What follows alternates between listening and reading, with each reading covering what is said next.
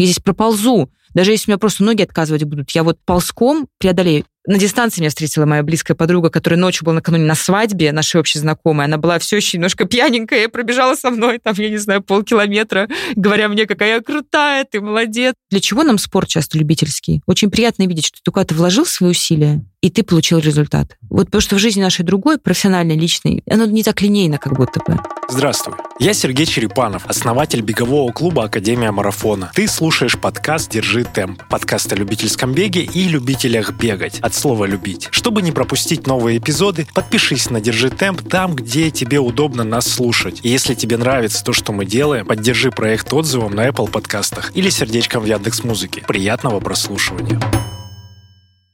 Всем привет. А, Меня зовут Ксения Афанасьева. Я а, отвечаю за коммуникации в бренде спортивной одежды Гри. Прежде занималась тем же самым в беговом сообществе, ну, в компании беговое сообщество. А до этого была главным редактором сайта newrunners.ru. Ну, бегун-любитель. Где ты сейчас и где New Runners? А- Они как себя чувствуют вообще? Прозвучало, так знаешь. Нет, ну они же... Бросил тень, это называется. на Нет, а я просто, э, я не знаю, они живые в каком-то виде? Честно говоря, э, не лукавя, не слежу за проектом. В то время, когда я туда пришла, это был сайт, на котором осуществлялась регистрация на все забеги. Тогда это называлось серия московского марафона. То есть, в принципе, это была вообще моя точка вхождения вот в, в, в то, что потом стало беговым сообществом. Э, Я знаю, что почему-то на днях вспоминала об этом. И я в целом один из тех людей, э, на работу которого сильно повлияла Саша Боярская. Обычно, когда люди рассказывают про нее, они эм, упоминают, что Саша привела их в бег. Ну, то есть там бег начался с, э, с э, клуба Nike плюс э, там, в парке. Горького, Ага. да, да, и так далее. У меня получилась немножко другая история. Э, Я к тому моменту, когда мы с Сашей познакомились, я уже бегала. И, собственно, поэтому мы познакомились. У меня был ЖЖ, помнишь, была такая? Я, я даже тоже что-то писал когда-то. Вот, я обожала ЖЖ, это была моя еще страница для саморефлексии. И я, естественно, описывала там вообще весь свой жизненный опыт, в том числе беговой. А, Я выросла в Химках, и мне кажется, в те времена я была единственным бегуном в Химках. И сейчас там есть паркран свой. Я иногда приезжаю, мне там живут родители, я приезжаю к ним и вдруг вижу человека, который бежит, не знаю, допустим, в футболке московского марафона. Я такая думаю, вот это показатель того, что бег растет. Это какой год был, когда ты начинала в Химках? По нулевые. Ты ну, так с тех до десятых годов ты уже бегала? Да, да, да, да, да. Ну, я была ну, сначала школьницей, студенткой. Я была из тех девочек, которые хотели как-то с помощью спорта прийти в форму и как-то ничего не зная про бег, для меня это была такая тема. Думаю, ну вот я сейчас побегаю, похудею. Как И бы совершенно такой банальный. Так спустя 15 лет... Похудела? Похудела? Нет? Ну да, но не по этим причинам. Я когда смотрю на себя юную, я такая милая, как-то более... Что, пухляш? Не, не пухляш была, но такая э, по Сейчас ты такая сильная, Жилистая, да, знаешь, ты когда высох- высохла. высохшая. Э, Это, эта индустрия высушила меня, выпила из меня все соки. Э, В ну общем, да, я начала бегать. А, Это, знаешь, э, был, были какие-то вообще древнючие времена. Ну, разумеется, какие-то деды, что называется, в линялых майках надо мной бы все посмеялись и сказали бы, что да мы бегали еще, не знаю. Когда мы не родились. Да, все верно. Но, тем не менее, э, это не было еще... Ну, по крайней мере, у меня не было айфона, у меня не было спортивных часов. Э, Я, в принципе, узнавала, сколько я пробежала. На Яндекс-картах была линейка, Да, такой да, инструмент. да, да, да. И я как бы, ну, знала свой район, и я, например, сделала там два круга, я пошла домой, и вот линейкой померила, и узнала, что это там 4 километра, допустим, было. И такая, ого, я пробежала 4 километра. А в школе мы бегали, ну, сколько там, километров два. И я подумала, вот это я, конечно, спортсменка. Ты спортивная была девчонка в школе? Я была активная. Спортом Активная. я не занималась. У меня, знаешь, я из тех, э, знаешь, там откатываемся все дальше и дальше к моему детству. Сейчас я расскажу тебе, как я на Байконуре родилась. А, у- мои родители приехали в Москву, когда мне было три года. И это были 90-е, и, очевидно, им было очень тяжело. Им было не до, знаешь, не до того, что сейчас принято называть вот этим всесторонним развитием ребенка. Э, Я жила с родителями по съемным однокомнатным квартирам вместе с мамой, с папой, с бабушкой. И времена были очень тяжелые. И родители, как бы огромное уважение, что они в это время не потерялись и как-то выплыли. Но я научилась плавать в 14 лет, у меня первый велосипед появился в 28, э, ну вот бегать я сама начала, ну то есть как-то спорта в моей жизни не было, бальными танцами занималась. Ну, Секция там, была все равно. Ну, Стопа заряжена. ну, в общем, ну, тем не менее, в школе я была таким, знаешь, тех детей, кто там не боялся физкультуры, кто там, не знаю, любил в какие-то догонялки поиграть во дворе. Такая Пионербол. О, да, боже, я обожала пионербол. Обожала просто. Волейбол у меня уже не пошел, потому что там нужно было ставить удар, и, ну, опять же, да-да, как-то у меня Просто- я, не знаю, не врубилась в это. А, а пионербол, да, обожала. А ты давно играл? Очень давно. Ну, Ну, то чтобы прям собраться. У вас сейчас позволяют команда. Сделайте корпоратив, э, пионербол. Ой, слушай, у нас сейчас все каким-то всем занимаются. У нас и теннисом занимаются, и на велике многие катаются. Как-то, да. Это крутая история. Я вот вспоминаю, сейчас есть интересно в школах вообще? Э, Знают, кто вот слушает сейчас у нас 25-20-летние, может, люди вообще помнят такое? Я думаю, Пионербол. вспомнит алды-то, алды тут. Алды. Чем дети да, занимаются нынешние, сложно сказать. Мне кажется, они очень живут в таком чуть более атомизированном, что ли, э, пространстве. И про Сашу Тобоярскую. Так так, вот. И, в общем, я бегала, э, потихонечку увеличила этот километраж. Э, помню, что максимум я пробегала два часа. Опять же, ну вот, ну я по времени бегала. Это такая типа, медитация. Опять же, я не знала, сколько это. Ну, Ты я просто выходила. Да, выходила. бежала. Вот я жила в Химках, рядом Куркина. И вот туда убегала. Там был тогда очень такой приятный... Он сейчас приятный район, э, достаточно ну, такой безопасный, э, открытый, с низкой застройкой. Там можно было круги наматывать. И, опять же, в то время, в святые времена, я много путешествовала. Ну, ездила по каким-то... В основном по столицам, что называется, европейским. И э, я подумала, раз я могу бежать там два часа, вот классно было бы пробежать полумарафон, неофициально. Это все до официальных забегов. Я вообще про них то не думала и не знала. Вот их вообще не было в моей системе Но координат. дистанция полумарафон тебе была известна? Да, э, я знала, что есть марафон, и что есть полумарафон, и что это 21 сколько-то. Вот у меня такая была в голове. И я помню, в общем, я была в Исландии, в Рейкьявике. Я выхожу из дома с мыслью пробежать полумарафон первый. А Тогда у меня уже был, э, было приложение, ну, наверное, Nike плюс считающее километраж. И я помню, что я вышла, выбежала, бегу первый километр, и вдруг такая думаю, так, стопы, а полумарафон-то сколько? И я понимаю, что я не знаю, а интернета у меня нету, я погуглить не могу. То есть, опять же, те времена, когда ты только в Wi-Fi за Да, границей да, да. находишься. И я решила округлить так, пробежать 22. И вот с тех пор у меня появилась традиция, я бегала 22 километра, там, не знаю, ну, вот в Рейкьявике, в Риме, в Нью-Йорке, В городах. да, в разных Ага. городах. Ага. Эта цифра образовалась просто из-за моего незнания. Из-за того, что я не знала... Я и сейчас, если честно, ты меня сейчас спросишь, я точно не вспомню. 0,97. Вот. Но вот тогда Подожди, я точно этого не да? помню. 0,97. Я просто кивну и поверю тебе на слово. Вот Я- ты можешь я- погуглить, я а я не про- Я могла проверю тогда. сейчас, потому Понимаешь, что... я тогда не могла погуглить. Зато так появилась такая красивая традиция 22, ну, то есть в А это в городах. каждом городе ты продолжаешь Ну, это при- делать? Нет, потом я перестала это делать. Э, Бег потихонечку потом немножко ушел на второй план. Но вот на тот период времени, э, собственно, Саша, очевидно, так аккумулировала вокруг- себя людей, которые увлекаются бегом, а, такой действительно тенденцией собрать вот сообщество. И, видимо, она так меня заметила. э, Она Так тоже ты писала была- в Да, да, я писала про об этом в ЖЖ. Ага. Да, и я вот не помню момента вот этого вот контакта, как, кто, кому, когда написал, но я помню, что Саша был блог э, на какой-то платформе, такой стендалон платформе, и у нее там тоже была заметка про меня. И было очень смешно, я пришла на работу на следующий день, и мне мой руководитель отдела говорит, ты, оказывается, полумарафоны бегаешь. И я почувствовала просто, что вот тут я наконец, меня заметили. Я работала в компании, там, где было много человек, и мой очень такой, очень привлекательный, очень классный руководитель сказал, ты, значит, бегаешь? Я говорю, ну да, немножко. 21.0975. Не запомню. Ну, это просто пусть будет. А, Вот, и, в общем, с Сашей мы так познакомились, эм, как-то, видимо, там, не знаю, обменились какими-то там комплиментами онлайн. И так получилось, что, опять же, не помню деталей, но я оказалась на встрече э, в кафе Читара. Вот кафе помню, как там оказалось, не помню. Там было несколько людей. Там была Мгм, Саша. мгм. И я причем приехала какая-то вся в своих мыслях, у меня какие-то отношения тогда были неудачные. Я сидела, знаешь, вот э, поглядывая в телефон, постоянно проверяя там сообщения, что-то отправляя, сидела такая вся немножко раздерганная. А Саша в этот момент э, сообщала ребятам три новости.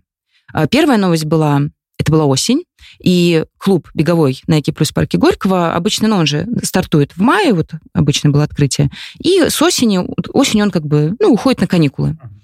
И она как раз сказала, что вот, ребят, клуб уходит на каникулы, но нам очень не хочется расставаться, поэтому будет здорово, если мы продолжим бегать. И так образовался Горький парк Раннерс. Опять же, на этой встрече были разные ребята, с многими из них я поддерживаю там, общение до сих пор, потому что тоже, знаешь, не случайные люди. Там, там, к слову, был Юра Фанасов, с которым мы тогда еще не были знакомы. Вот так вот сидишь в, с человеком в одном баре, а потом он твоим мужем станет. Десять лет. Ну назад. да, больше. Это был... Даже больше. Это был двенадцатый год. 12. Это был двенадцатый год, да.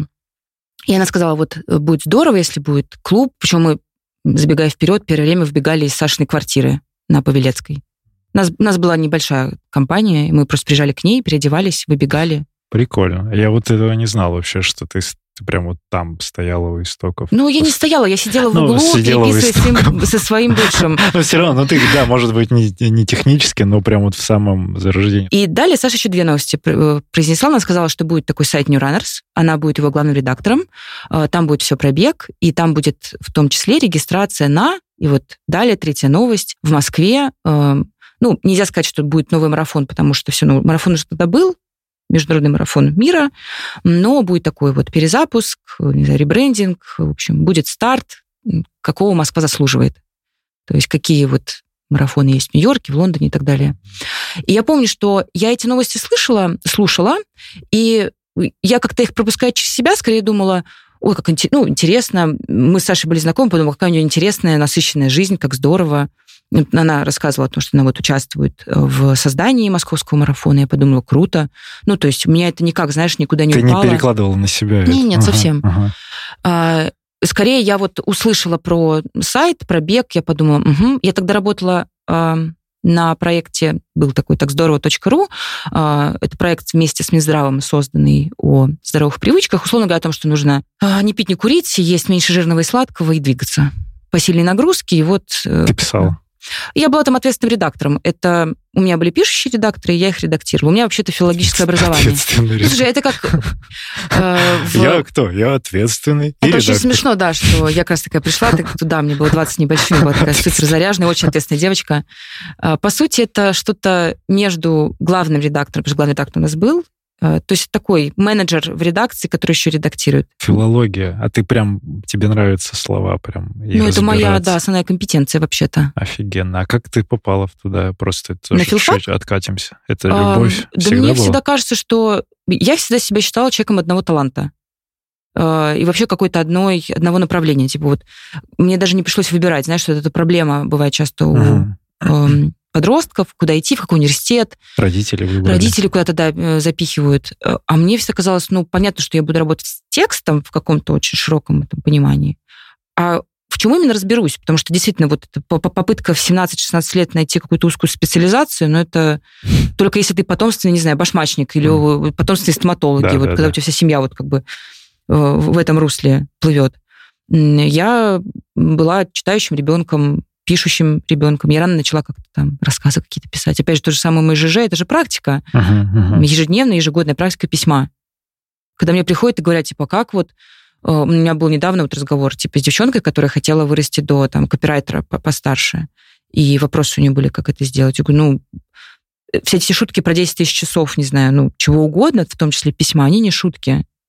Как, как бы... Э, вопрос такой, как писать и просто как убираешь писать? В целом, да. Просто. Много писать, много читать чужих Это текстов, всему, хороших, плохих. Ко всему, да. практика действительно. Потому что у тебя много, ты начнешь сначала делать вот так, ты начнешь сначала копировать тех, кого тебе нравится. Так, так здорово. .ру. Да, и, был такой сайт, И вы да. потом, а, что ты такая не применяла к себе на этой встрече, вот это все, что про New Runners? Ну, у меня тогда, получается, у меня была работа, она мне вполне себе, ну, как сказать, мы каждый год приподписывали контракт. Это была не, не самая типичная история для, для, как сказать, э, для России. Обычно мы вот когда приходим, когда трудовую книжку кладем да, и да. работаем там, пока а не... Да, контракт. Да, у нас была контрактная история, то есть э, каждый год контракт заканчивался, и заново его нужно было продлевать. И это была, получается, осень. И на тот момент я не очень горела желанием продлевать контракт.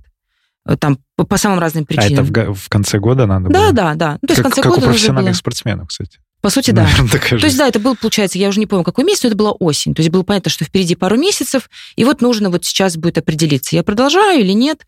И после этой встречи э, нам с Сашей было в одну сторону, я была на машине, я предложила ее подбросить, и мы как раз ехали, она спросила, мол, как твои дела, я вижу, ты какая-то не, знаю, не, не, не в себе, не настроение. Я говорю, да, знаешь, там личные моменты, я говорю, и работа там, что-то как-то хочу заканчивать. И вдруг Саша мне так говорит, слушай, так ко мне же нужен будет редактор. А что ты там делаешь? Я говорю, ну вот я рассказала ей, чем я занимаюсь. И Саша говорит, а мне вот кажется, оно и надо. И мы через, я не знаю, там месяц, по-моему, встретились со свою, типа, первую редколлегию. Ну, редколлегии встретились, опять же, в кафе э, за кофе. Это было, причем, опять же, знаешь, так забавно, как вот в конве жизни разные нити переплетены бывают. Я помню, что мне сильно запомнилась редколлегия, назовем это так. Мы сидим с Сашей в кафе, и у меня приходит сообщение на телефон, пуш из Фейсбука от Юры, с которым мы накануне на вечеринке беговой познакомились, потанцевали вместе, и он мне прислал сообщение, что вроде там классно потанцевали, что-то такое. О. Это было первое сообщение мне, и я ему... То есть я увидела этот пуш, мне, ну, я улыбнулась как-то мне внутри. Я-то его заметила раньше, чем он меня. Э, вот Вообще-то, это... Да. Юр. Три, Ну. три, три встречи я его... Высокий, рыжий, Три встречи парень. назад, да. Да, а мне пришлось, понимаешь, платье с, с блестками надеть, чтобы наконец-то взор его пал на меня. Э, да, и так, знаешь, так все переплелось, получается, новая работа, и вот мы познакомились. Ну, а дальше все закрутилось. Я, получается, э, работала с Сашей. Мы начали вместе сезон 2013 года, год первого марафона московского. А, Собственно, Саша была тем человеком, который вместе там с Димой, ну, и с другими ребятами как бы запускал всю эту историю. Она ушла из, и из New Runners, и из московского марафона как раз примерно в середине года. Там, так понимаю, что... Ну, это ни для кого не секрет, там возник в том числе конфликт интересов. Саша сотрудничала с Nike, и это ее большая любовь и большое дело, тоже такое а, жизни, можно тоже сказать так. А ну, московский марафон на всех парах шел к подписанию контракта с Лидас. А, Вот. Ну и в целом, как бы, давай так, не, не любые работы хорошо сочетаются. Вот. И Саша э, выбрала то дело, которое ей было особенно как бы горячо и близко к сердцу. А, И я осталась, получается, в New Runners, заняла ее место на сайте. И какое-то время работала просто, э, ну, занималась контентом. То есть, получается, сайт э, обслуживал в каком-то смысле ну, серию московского марафона, там была регистрация, и в том числе мы писали там эм, отчеты о забегах. То есть, ну, по сути, информационно поддерживали. А я правильно помню, что там еще команда вот техническая тайминга. Да-да-да, всё это, верно. Это при По сути, мы все сидели, да, мы все сидели в одном кабинете. Это вот э, там Эдуард. э, Да, э, и знаешь, что из тех, опять же, мастодонтов, кто вот был, с кем я познакомилась еще в 2012-2013 году, есть Сережа Михневич, ну, Дим Тарасов. Мы с Юрой были. Потом все, кто был в беговом сообществе, пришли после. Но действительно команда, то есть она менялась постепенно. То есть это действительно был, это был один, ну, один офис, одна команда, просто часть занималась таймингом, часть занималась спортивной частью, кто-то занимался вот, ну, обеспечением там, сайта. Вот, мы все работали вместе, просто все равно есть какой-то водораздел, опять же, да, условно говоря, есть спортчасть, есть э, технари, которые за тайминг отвечают, а есть мы такие эти офисные мышки. менеджеры, да. Да, такие. и у меня вот этот переход из э, контента в мероприятие, он в целом не самый очевидный. И я, правда, безумно благодарна Диме э, Тарасову за то, что в какой-то момент он позволил мне себя попробовать в этом. Потому что это, правда, ну, не самый очевидный путь. Совсем скоро беседа продолжится. А пока напомню, что ты можешь поддержать наш подкаст, поставив оценку или лайк на той площадке, где ты нас слушаешь.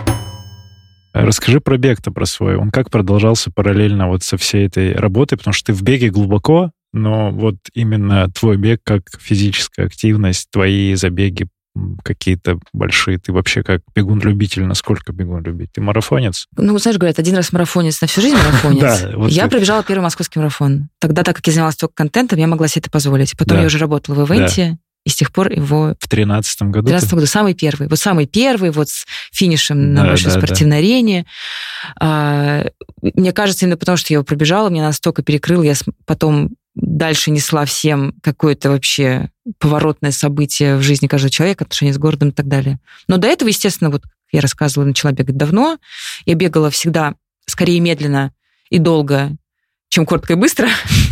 А, в целом во многом бег полюбила, потому что ты, знаешь, выходишь с головой, в которой вот, из которой тревоги растут. И почему-то, я думаю, так у многих происходит, а, на бегу как-то все там укладывается, знаешь, как будто так оно на какой-то волне особенной э, у тебя мысли, они вот выстраиваются в какую-то волну. И проблемы не кажутся такими серьезными, решения какие-то приходят. Мне все на бегу бывает часто там возникают идеи от куда поехать, что поделать, что написать, тексты какие-то рождаются, мысли. Э, я всегда прихожу после пробежки с более ясной головой, чем до. Ты какой-то контент во время потребляешь? Иногда да.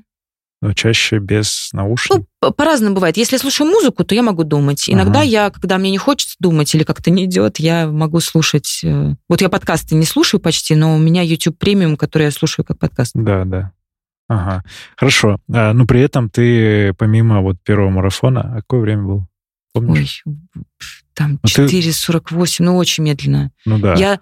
Но у меня получилось так, что я к нему готовилась-готовилась, травмировалась, и после этого мы ездили на замер дистанции. Самый первый. А, мы сидели в машине сопровождения, то есть ехал Тадеуш, забыл его фамилию, тогда сейчас делает Сережа Корнеев из э, команды бегового сообщества, он получал для этого специальную, э, да, да, ну да, аккредитацию, назовем это так. То есть он обучался, и он меряет не только московский марафон. Тогда у нас не было такого специалиста своего, поэтому был приглашенный. И вот он ехал раннее утро, он едет по этой трассе, а мы едем в машине сопровождения. И я сижу и думаю, это здесь можно будет бежать и вот тут, и вот здесь, и по разделительной Садового кольца. Я здесь проползу. Даже если у меня просто ноги отказывать будут, я вот ползком преодолею. И когда мы подъехали к большой спортивной арене, и для нас ее открыли, и мы зашли на пустой стадион, еще с легкоатлетическими дорожками, у меня, вот у меня сейчас мурашки Я внутри. чувствую. Потому что я подумала, я смогу здесь финишировать на своем первом марафоне. Вот тут будут последние метры моего вот этих вот моего главного забега в жизни на тот момент, да и сейчас, мне кажется. И поэтому я не была готова именно прям бежать. Я бежала там вот этот с темпом 6, там, 30, 6.35, 6.40, что-то такое. Но, боже, я прочувствовала каждый вот не знаю, метр этого пути. Мне, конечно, в этом смысле помогли мои близкие, но я их подготовила. Я брифовать умею. Я написала большое письмо, я рассказала, когда, куда приходить, что взять с собой, как одеться, зонт, не зонт, что можно просить в лужники, где стоять, с каким темпом. Ну, вот куча всего, что если я буду выглядеть плохо, не пугайтесь, если я не знаю, там, зеленая, если меня тошнит и прочее. В итоге меня не тошнило, и не была зеленая. Я бежала, э, Юра со мной бежал, он меня поясил и вытерпел пять часов моих разговоров. Я не затыкалась от и до. Просто вот я не могла остановиться. Меня там просто... И на дистанции стояла моя лучшая подруга с мужем, на дистанции был мой близкий друг с телеобъективом, на дистанции были моя мама с папой с плакатом, который я увидела только когда пробегала мимо них. На дистанции меня встретила моя близкая подруга, которая ночью была накануне на свадьбе нашей общей знакомой. Она была все еще немножко пьяненькая, пробежала со мной, там, я не знаю, полкилометра, говоря мне, какая я крутая, ты молодец. И воспользовался равным положением. Родители были на середине пути и на финише. Я выдала бейдж, и папа был недалеко от финишной зоны, папа с мамой. А, когда мы вбегали в Лужники, я когда готовилась, сейчас я думала, ну, мне так много ожиданий, когда я, скорее всего, вот это случится, я подумаю, что это, знаешь... Ожидание от мероприятия? От мероприятия, или да. от забега самой? От забега, от мероприятия, от всего. Типа я так его ждала, думаю, я боюсь, что я буду разочарована. Ну, так часто же бывает, знаешь, когда ты что-то так много ждешь, то потом ты оказываешься разочарован. И я помню, мы вбегаем на большую спортивную арену, на повороте стоит Саша Боярская с флагом нашего клуба. И в этот день включили софиты, ну, в Лужниках такие серьезные футбольные, как бы, да, софиты. И я помню, что я там какой-то экран еще с чем-то, и вот этот вот какой-то взрыв эмоций внутри. Я подумала, это нифига не меньше, чем я думала. Это просто, ну, я не знаю, ну, какой-то пик переживания всего. И я плакала, когда бежала, и мне было так прекрасно. И родители меня встретили на финише. Это лучше, чем день рождения. Даже в детстве. Лучше, чем Новый год в детстве, когда ты просыпаешься, к елочке бежишь. А, поэтому у меня очень было скромное время. Ну, говорю, там, почти пять часов. Когда медаль?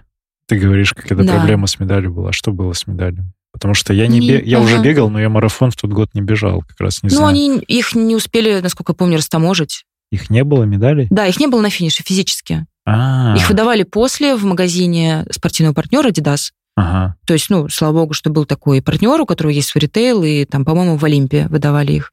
Это, конечно, ужасный факап. И самое обидное, что если ты попадаешь на такую проблему, ну, вот там с таможней, например, ну, ты никак ее не можешь решить. То есть единственное, как ты можешь это решить, и потом, собственно, как команда с тех пор это решила, и никогда больше у ребят, не, ну вот, ни когда я работала, ни после, таких проблем не было. Это решается серьезным, заблаговременным доставкой всех этих грузов. То есть обычно там, я так полагаю, что медали уже на складе есть.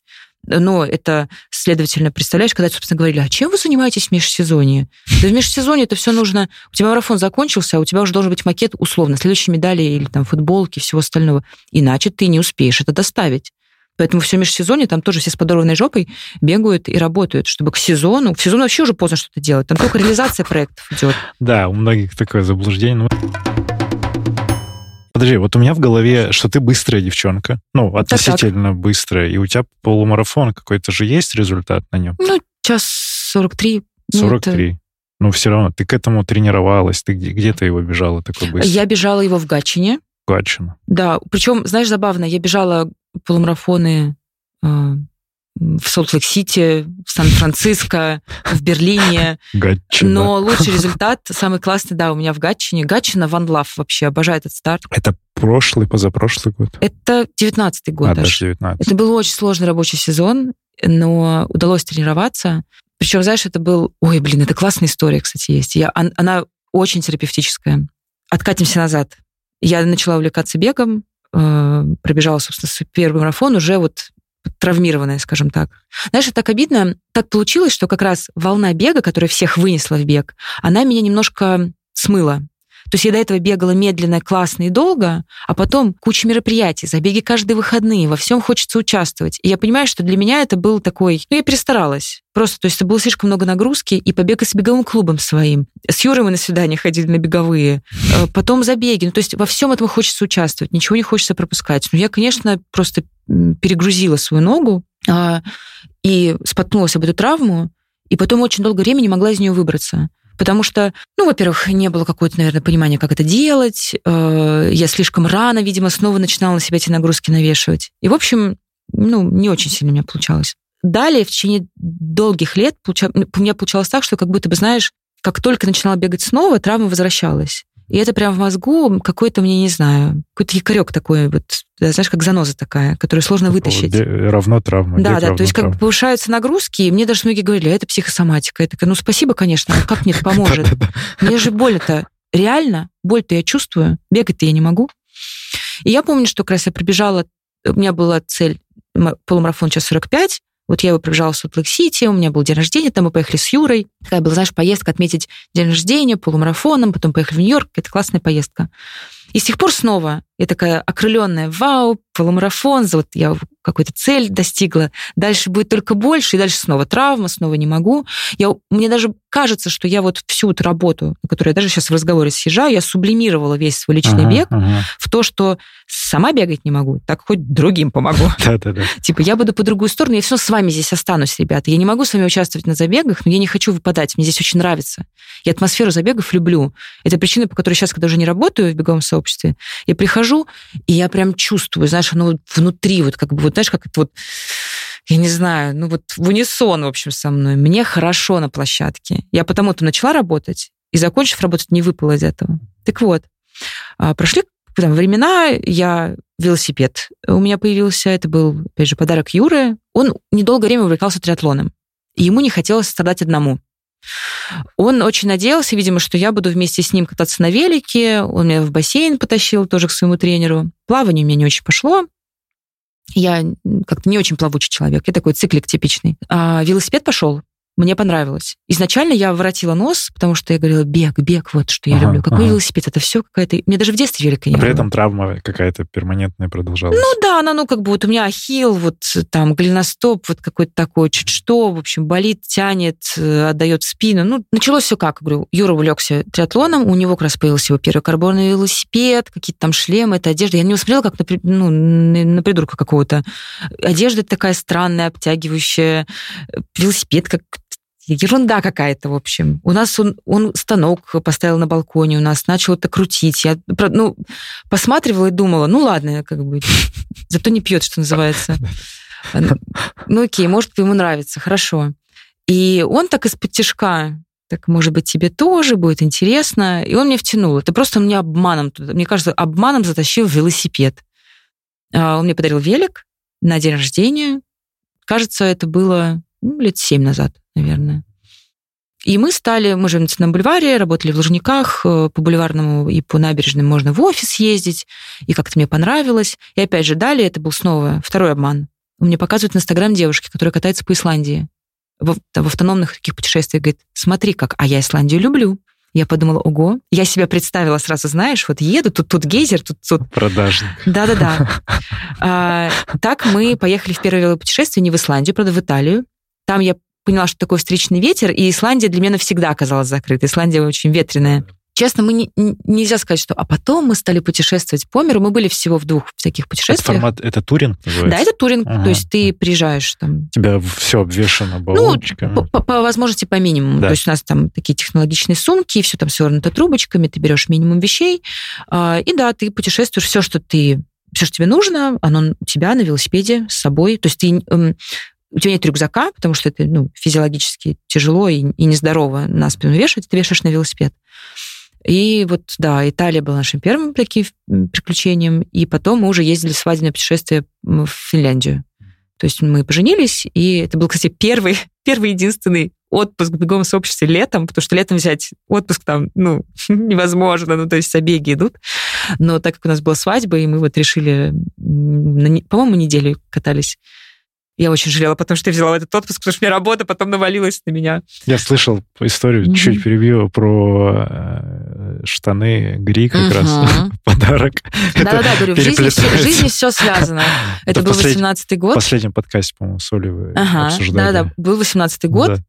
Да. Эм, мы поженились 16 июня. Вот, собственно, скоро вот уже будет у нас запись происходит в эти даты. Да.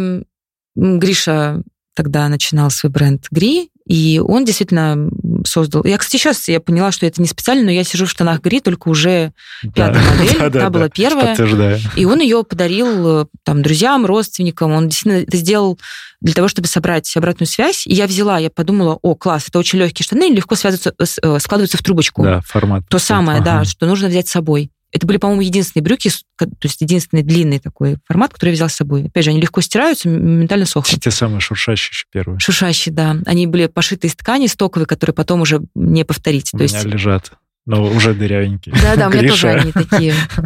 Вот, и я взяла их с собой в эту поездку и действительно вернулась в таких впечатлениях, сказала, Гриш, это вообще офигенные брюки, я в них спала в поезде, я в них бегала, мы немножко бегали в путешествии, а, вечером надевала их просто чтобы сходить куда-то там поужинать и так далее. Вот такая вещь, супер крутая. Забавно, что мне ее на дом привез парень, который у нас сейчас э, отвечает за всю операционку, то есть это большой блок, склад, логистика и так далее. Дим Коновалов, привет Дима. тебе. О, Диму тоже знаю. Вот. А тогда он, по сути, ну, как бы как курьер привез мне эти брюки.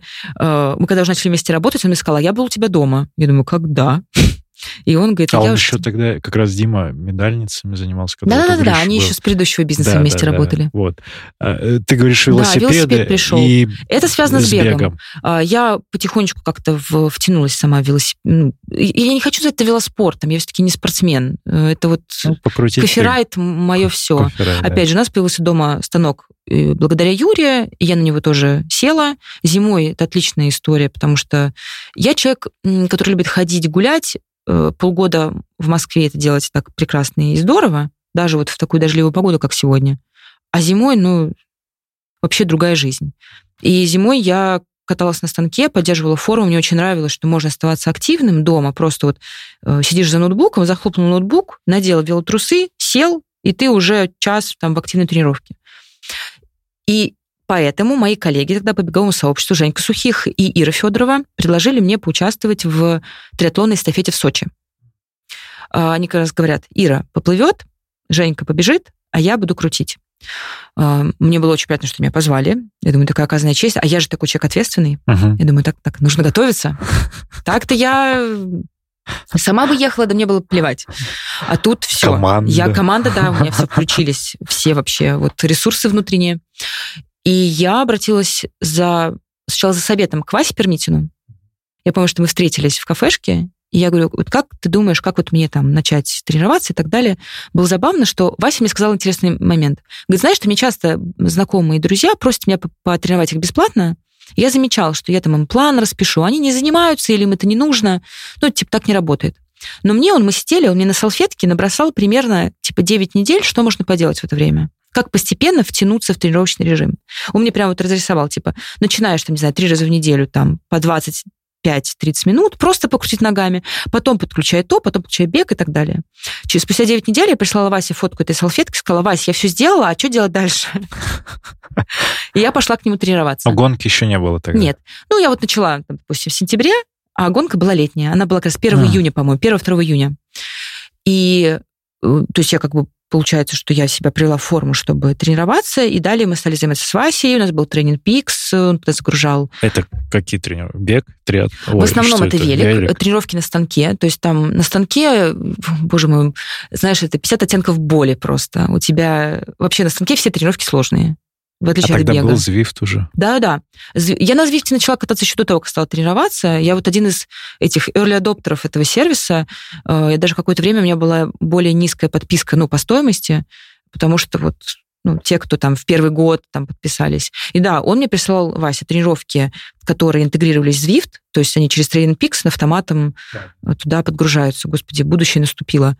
И то ты есть, дома сидишь просто крутишь. Да, ты включаешь, у тебя, по сути, загружается программа сразу с, там, с интервалами, темпом, каденс, там же все очень круто. И у меня было там, допустим, я не знаю, 4 5 велосипедных тренировок в неделю, и иногда мы еще разбегивали как называется, ну, как бы ноги. И я помню, что я так сначала насторожилась, думаю, бег. И я почему говорю, Вася, у меня как бы ноги такие с бегом, ну, капризные. Он говорит, ничего, ничего, говорит, ты увидишь, что вот оно у тебя все так. Мы еще УФП делали.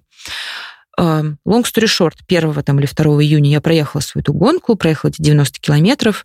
Опять же, время у меня было какое-то неамбициозное, но я была очень довольна. Это был по полужелезный. Да, это полужелезный а, был, да. Ага. А, опять же, мне так понравилось, что это, ну, знаешь, это опять же в терапевтических целях. Для чего нам спорт часто любительский? Очень приятно видеть, что ты куда-то вложил свои усилия, и ты получил результат. Вот потому что в жизни нашей другой, профессиональной, личной, оно не так линейно как будто бы. А здесь такой прекрасный пример того, что смотри, вот ты вложил сюда, и ты получил на выходе. Очевидно, да. Да, такой вот как бы просто, да, один плюс один равно два.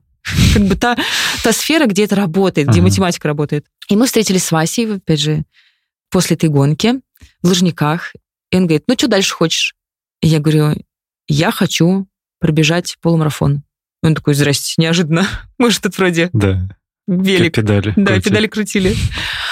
И я говорю, есть у меня вот незакрытый гештальт, а, какой-то такой внутренний, что я вот вся какая-то поломанная такая, что я вот годами не могу с ним никак справиться, э, что я бежала последний раз полумарафон, собственно, в Солт-Лейк-Сити там на тот момент уже там 3 или 4 года назад, вот у меня был этот результат, там, час 45, я его сделала, а с тех пор я половинки не бегала. А половинки я обожаю. Ну, то есть для меня это вот какая-то, мне кажется, идеальная дистанция. До она мне, часов, она да, да, да, да, она такая вот э, и динамичная, и длинная достаточно, но ты ее можешь в темпе пробежать.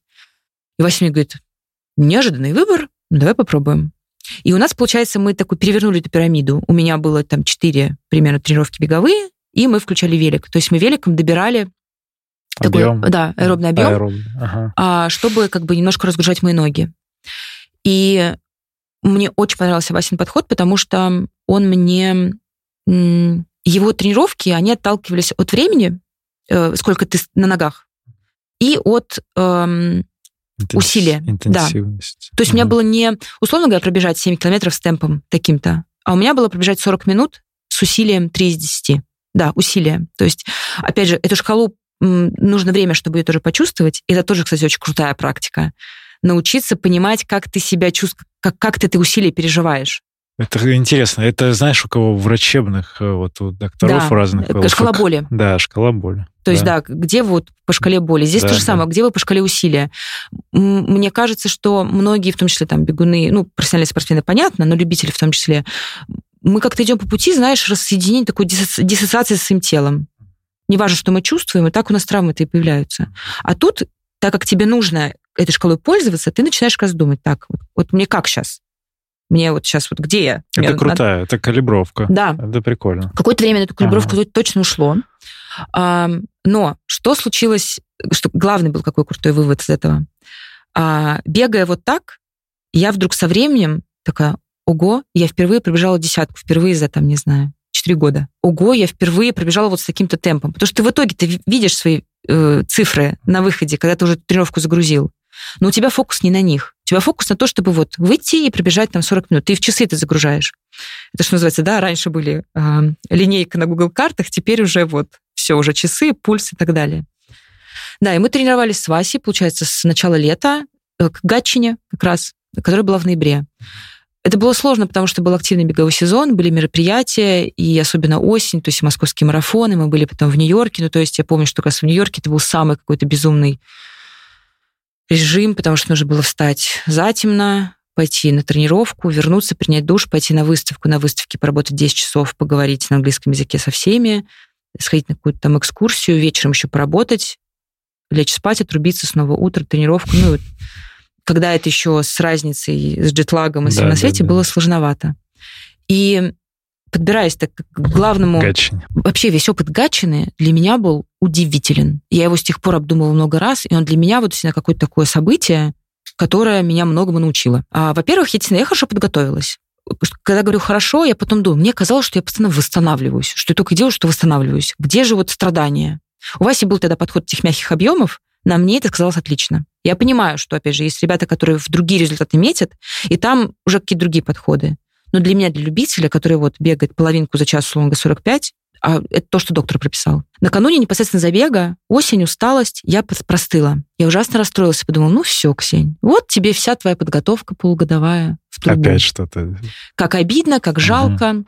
А, мы выехали заранее, ну, там, за несколько дней, мы жили в Питере и на Каршере ездили в Гатчину. А, я была ужасно расстроена этим. Я пропустила, условно говоря, неделю. Вася меня напоминал, Ксень, ты всю тренировку, ну, весь свой этот объем ты сделала. Там не весь, не весь, но вот как бы... Причем из любопытного. Накануне поездки в Гатчину я прихожу к нему домой, и мы калибруем нашу цель. Опять же, напом... цели по времени у нас не было. Все это время у меня был посыл, и мне кажется, что для меня он супер здоровый. Пробежим так, ну, то есть пробежим на то, на что мы тренируемся. Вот как это пойдет, так, так и будет результат. И, в общем, я прихожу к Васе домой, он сидит на станке, крутит, и мне как раз таки говорит, ну, что, что хочешь от забега? Какие у тебя ожидания? Я говорю, ну, честно, не знаю. Ну, говорю, ну, я бы, конечно, хотела новый личник, но, говорю, ну, прошлый у меня был, я была моложе, там, не знаю, пять лет. И я тогда так пахала, мне казалось, что я так тренировалась, что я так прям, вот знаешь, прям старалась. А тут мы с тобой только делали что-то, типа, прохлаждались. И Вася мне говорит, не, ну, личник ты новый сделаешь, это понятно. А какой? Ну, вот, примерно, куда... Я говорю, подожди, подожди, подожди, подожди.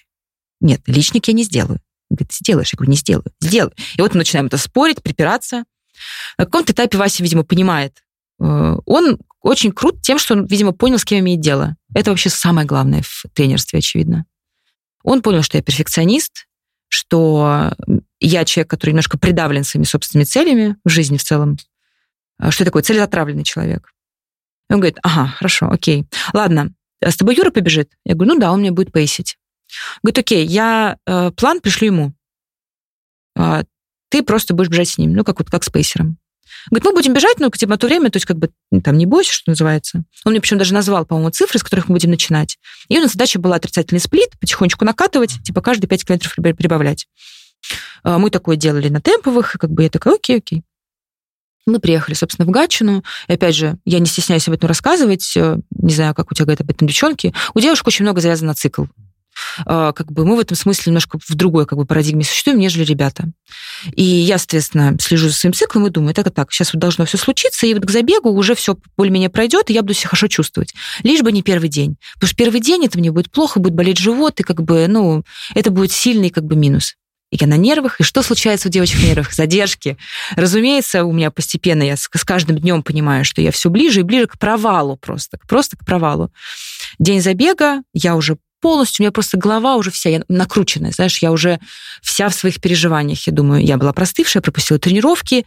И, конечно же, да, день забега, первый день цикла, я думаю, супер, отлично, мы едем в Гатчину, мы приезжаем в Гатчину, я собираюсь идти на, ну как, на разминку, У меня жутко прихватывает живот. Я выпиваю обезболивающее, я сажусь в машину, все время разминки я сижу, держусь за живот, считаю просто минуты вот в, в часах, потому что знаю, сколько действует таблетка, ага, рассчитываю, что ага. до старта она должна подействовать просто.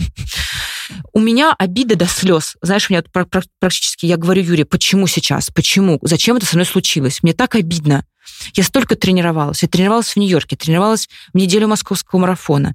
Я много чего чем-то пожертвовала, опять же. Я так старалась. Почему это со мной сейчас происходит? Таблетка потихонечку действует, мы идем на старт. Я как-то стараюсь как-то сбросить напряжение, и мы выбегаем. Я специально не смотрела на часы, я спрятала их под, э, ну, под куртку. Гачный, это же холодно, у меня курточка. Вот, мы бежим, и как бы нужно должное. Юрий, Юрий отличный пейсер. Ну, вообще, опять же, мы к тому моменту уже 10 лет в отношениях, тут как бы уже сонастройка случилась. Я только слышу, как мои часы пиликают километры, что дает мне такой приятный ритм, то есть я понимаю, что дистанция движется. Вот. И у Юры было две задачи.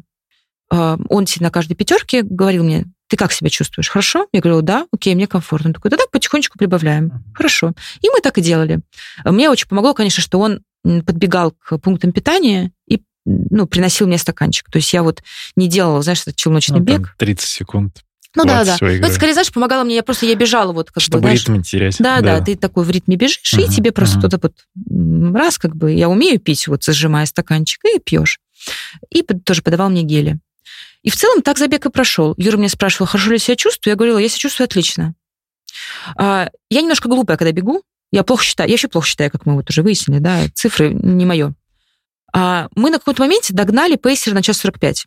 То есть мой вот прошлый личник. Мой прошлый личник вырос передо мной. Юра говорит, хочешь в группе отдохнем? Побежим с ними. Я говорю, ну давай. Мы с ними побежим, бежим, я чувствую, что они бегут медленнее, чем, ну как-то вот темп опять не мой. Да. И он, он увидел это и говорит, дальше побежим. Я говорю, ну давай. Мы побежали дальше. Я никак не соотнесла то, что мой прошлый личный рекорд остался у меня за спиной. Мне казалось, что мы от них отбежали на пару метров, и они вот здесь у меня рядышком.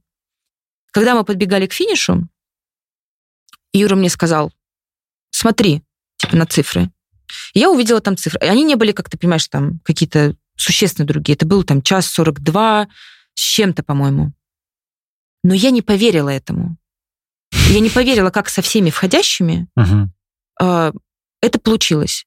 Когда мы в итоге пересекли финиш, я позвонила в колокольчик, там есть этот колокольчик. А, Финишер. Да, ага. который, причем, он не просто для финишера, а там, по-моему, позв... позвони, если у тебя личный а, рекорд, что-то такое. Ага.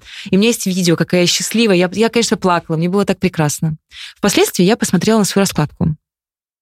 А, и я не поверила своим глазам, потому что накануне мы были в Чикаго, и я беж... бежала там пятерку официальную, как прикидку.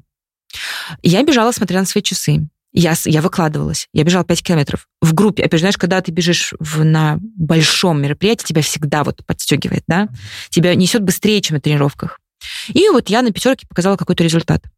Потом я посмотрела раскладку полумарафона и увидела, что последние 7 километров полумарафона я бежала быстрее, чем пятерку прикидку. Я такая, как это возможно?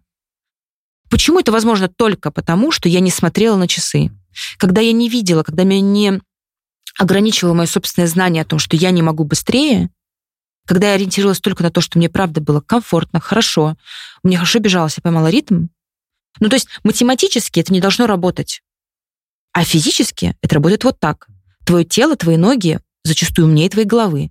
В твоей голове очень много вот тех самых. Я травмированный, я поломанный, я кривой, я не бегаю так быстро, у меня это не получается, у меня не получится, у меня снова там все и так далее. У меня получился вот такой опыт, что с человеком, которому я доверяла, то есть у меня, условно, был пунктирный тренер, который это все расписал, продумал, отправил Юре, и Юра, который как бы внимательно меня смотрел, я ему доверяла в этом. Но это был офигенный опыт. Это была внебеговая история, понимаешь, для меня. Я подумала, вот тебе метафора вообще жизни и отношений. Как много ты можешь с людьми, на которых ты можешь положиться, как мы часто сильно заблуждаемся относительно того, что мы можем, умеем, как часто наш прежний опыт, наши там травмы, наш какой-то неудачный, э, там, неудачи в прошлом нас вот сильно тянут, знаешь, э, за шкирку обратно, и только если ты каким-то образом сможешь вот как иногда практически шоры какие-то себе да, поставить да, да, и да, просто да. говорить, я, и знаешь, глаза закрыть, я не вижу тебя, знаешь, как детки, вот они закрывают глаза так э, руками, и такие, я не вижу этих, вот, знаешь, там, не знаю, чего-то страшного я работала режиссером мероприятий, я в них как-то так, опять же, я неожиданно в этом оказалась, в этих полях. То есть как вообще оказалась в этом? А, я бежала московский полумарафон а, наш в 2014 году, по-моему. Я бежала десятку вместе со своим другом. А, было очень жарко, мы прибежали на финиш, и у меня, кажется, был бейдж, ну, командой, которую я там достала из кармашка, поэтому могла остаться в финишной зоне. И мне не понравилось, как она выглядит. Тут какой-то велосипед э, стоит, тут... Да, финишная зона, да. Тогда еще она была возле УСЗ «Дружба». Ну, то есть это вообще, представьте, 14 год, э, да, это 14 год, то есть это вот, это, кстати, по-моему, был первый московский полумарафон, потому что в первый сезон московского марафона в серию входили два забега «Гром», а следующий, то есть то, почему московский полумарафон на год младше, чем э, марафон, собственно, сам. Вот, и мне не понравилось как-то медали, ну, вот волонтеры с медалями стоят какие-то безинициативные, как-то эти медали суют, а мне казалось, надо, чтобы вот ты надел, и да-да, то есть мне там прям не понравилось. И так как у меня был бейдж, я постаралась там покомандовать немножко, типа кого-то расставить, а меня, конечно, никто не слушал, потому что, ну, в каждой зоне есть свой ответственный. Медиа там Ну, не, у нас у всех тогда были организаторские, но ага. тебя ли в лицо не знают, кто ты, иди отсюда, я тебя не знаю. Ага.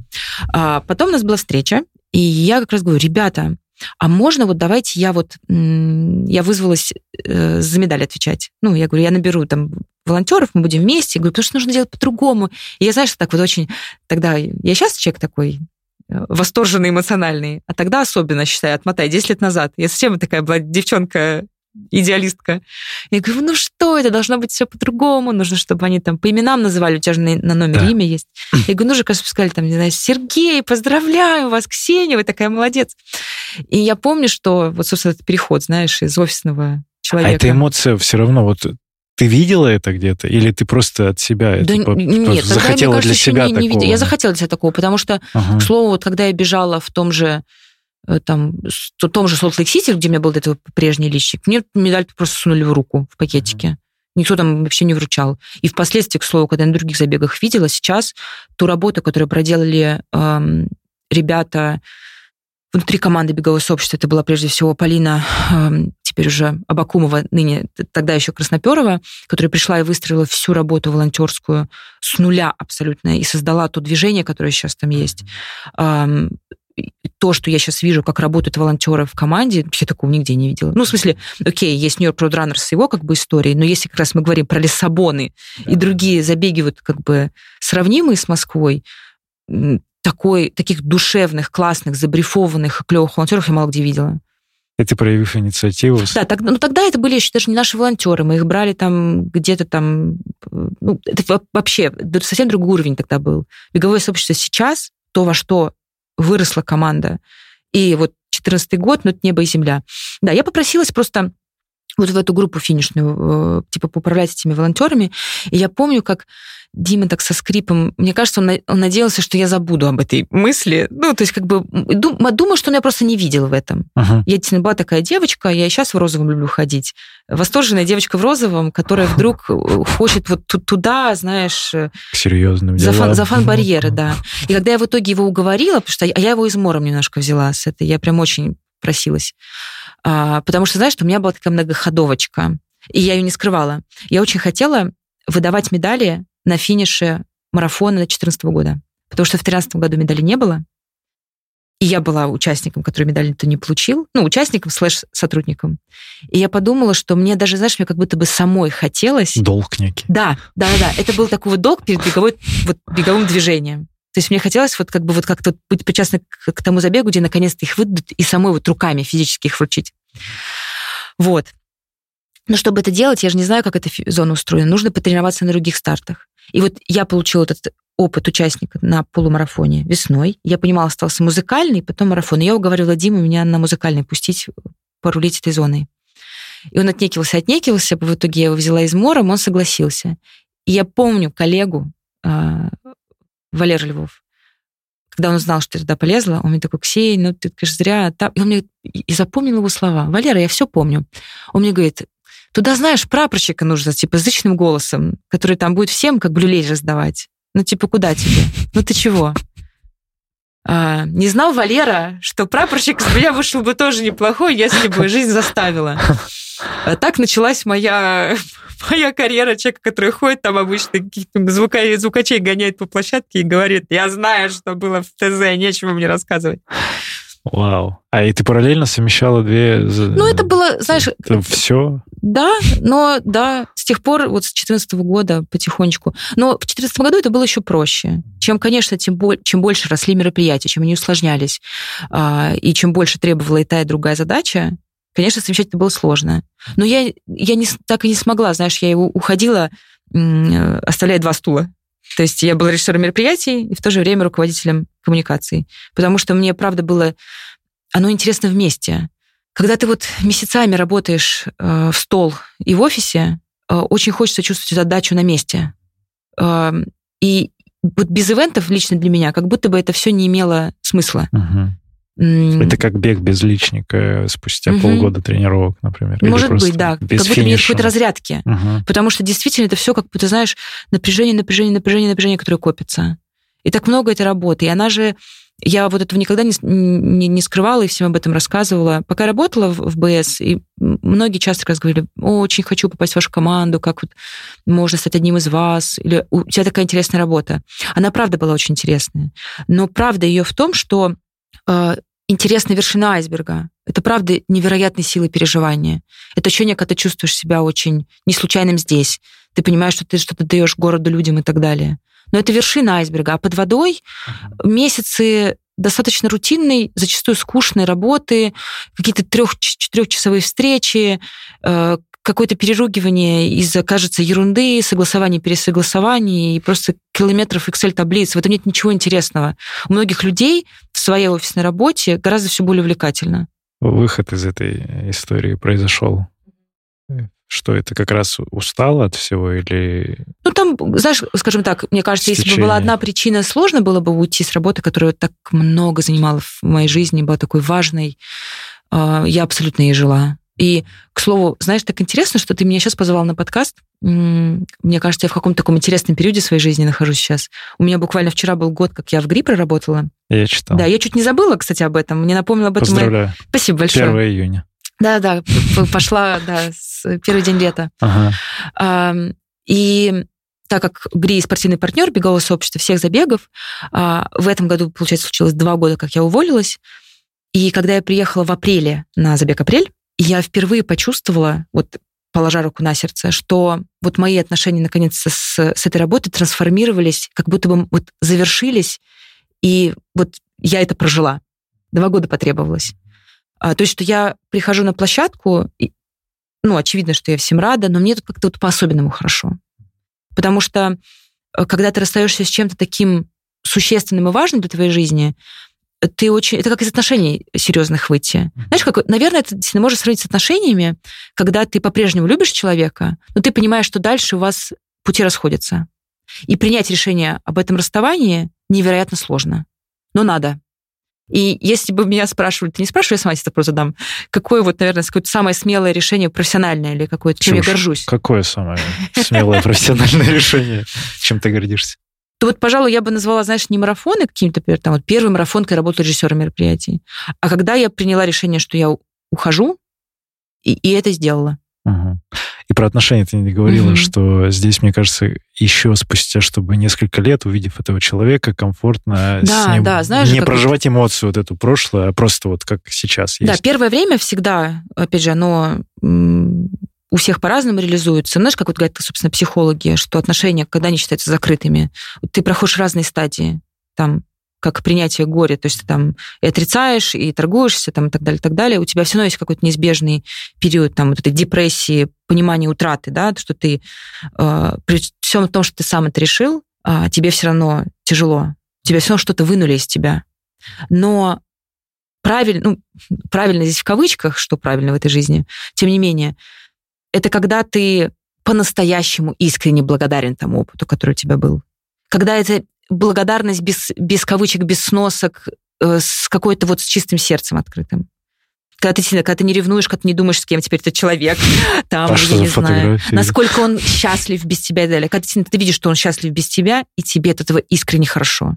Но на это требуется время. Вот для меня это два года. И вот ты как раз в этом апреле Да, я впервые почувствовала, что что-то изменилось. То есть мне казалось даже до этого, что, ну, в целом, да, как бы я, ну, я нашла себя в другом месте, у меня есть другая работа. Я, знаешь, как сказать, я не стесняюсь сказать, что уходя с такого места, у тебя все равно есть внутренний страх того, что ты можешь потеряться. А, Или даже, знаешь, скажем так, ну, мне было понятно, что я формально не потеряюсь. У меня достаточно сильные компетенции и опыт, и мне никогда не приходилось искать работу. И У меня как-то она меня всегда, ну да, она меня всегда находила. Я все время говорила себе, давай сейчас отдохнем немножко. Но я ушла из бегового сообщества и вышла через неделю на новую работу. И, и в ГРИ я перешла через два дня после того, как закончилась моя прежняя. А до этого было все то же самое. Ну, то есть, короче, у меня так жизнь как так вот складывается. Эта область жизни, она у меня как-то так устроена достаточно. То есть я поняла, что формально у меня будет место работы. Но внутри вот есть эта мысль, а полюблю ли я что-то еще так сильно? Реально, это как про отношения. Будет ли какие-то другие отношения для меня настолько же значимы? Не буду ли я сравнивать что-то нынешнее с тем и думать, вот то была любовь, Да, да, да. а тут, ну, как бы тут мне комфортно, тут мне хорошо. Это страх у меня был. А тут просто футболки шьют. Да, да, тут просто занимаются тренером каким-то, да. Что, как, как есть любовь к этому? Да, и знаешь, что вот прям реально, что-то у нас сегодня разговор про отношения. Хотя, блин, да все в этой жизни про отношения. Давай так, любая работа — это отношения. Что, знаешь, типа, как отличить здоровые отношения от нездоровых зачастую на начальном этапе? А, совсем по верхам. Например, часто в нездоровых бывает так. Встретились два человека, начали друга идеализировать, сразу такие, я тебя люблю, я тебя люблю. Это лучшие отношения, которые у меня были. Они еще друга не знают, но уже ку- куча каких-то лайбаков таких, да, налепили. А вообще-то в норме люди друга понемногу узнают, привыкают, может быть, полюбляют друг друга, может быть, нет. А, Я вот, вот вчера отметила годовщину а, работы в бренде. У нас с Гришей было формальное собеседование, очень короткое. Ну, то есть, как бы мы поговорили, он сказал, выходи завтра, я вот вышла завтра. И, насколько я поняла по его вопросам, один из его как бы таких... То есть его не интересовало, не справлюсь ли я и компетентна ли я, а его интересовало, надо ли мне это. Горю ли я этим? Потому что он знает, что я такой, я человек, то, что называется, не пищевик. Меня сложно мотивировать, типа, деньгами. Мне нужно, чтобы мне прям вот... Чтобы А, мне иде- горело. идея- Да, идея. чтобы мне это нравилось, чтобы мне Ага, хотелось, чтобы ага. мне хотелось к этому к это, ну, принадлежать этому там, делу общему. И я ему объяснила, вот, что мне кажется, что вот по тем-то тем-то причинам я вижу, что мне есть что здесь делать, и мне это интересно и так далее. И я вижу, что мои отношения, получается, с брендом, с местом работы, они развивались постепенно. Когда я устроилась, я не, не ходила никому, ни себе, ни другим не говорила. Это новое, там, не знаю, для меня дело всей моей жизни. Я сейчас не, говорю, что дело моей жизни. Но я постепенно узнавала команду. Она у нас тем более подросла. Причем команду не только те, с кем мы непосредственно работаем, а, не знаю, ребята, которые работают на складе, ребята, которые работают в магазине, опять же, ребята, которые занимаются логистикой. Кто они, чем они занимаются, какие они. У нас очень крутые ребята. Мне кажется, даже на прошлом месте работы мне этого не хватило. Опять же, ну, это опыт. Я была моложе, сейчас я чуть постарше.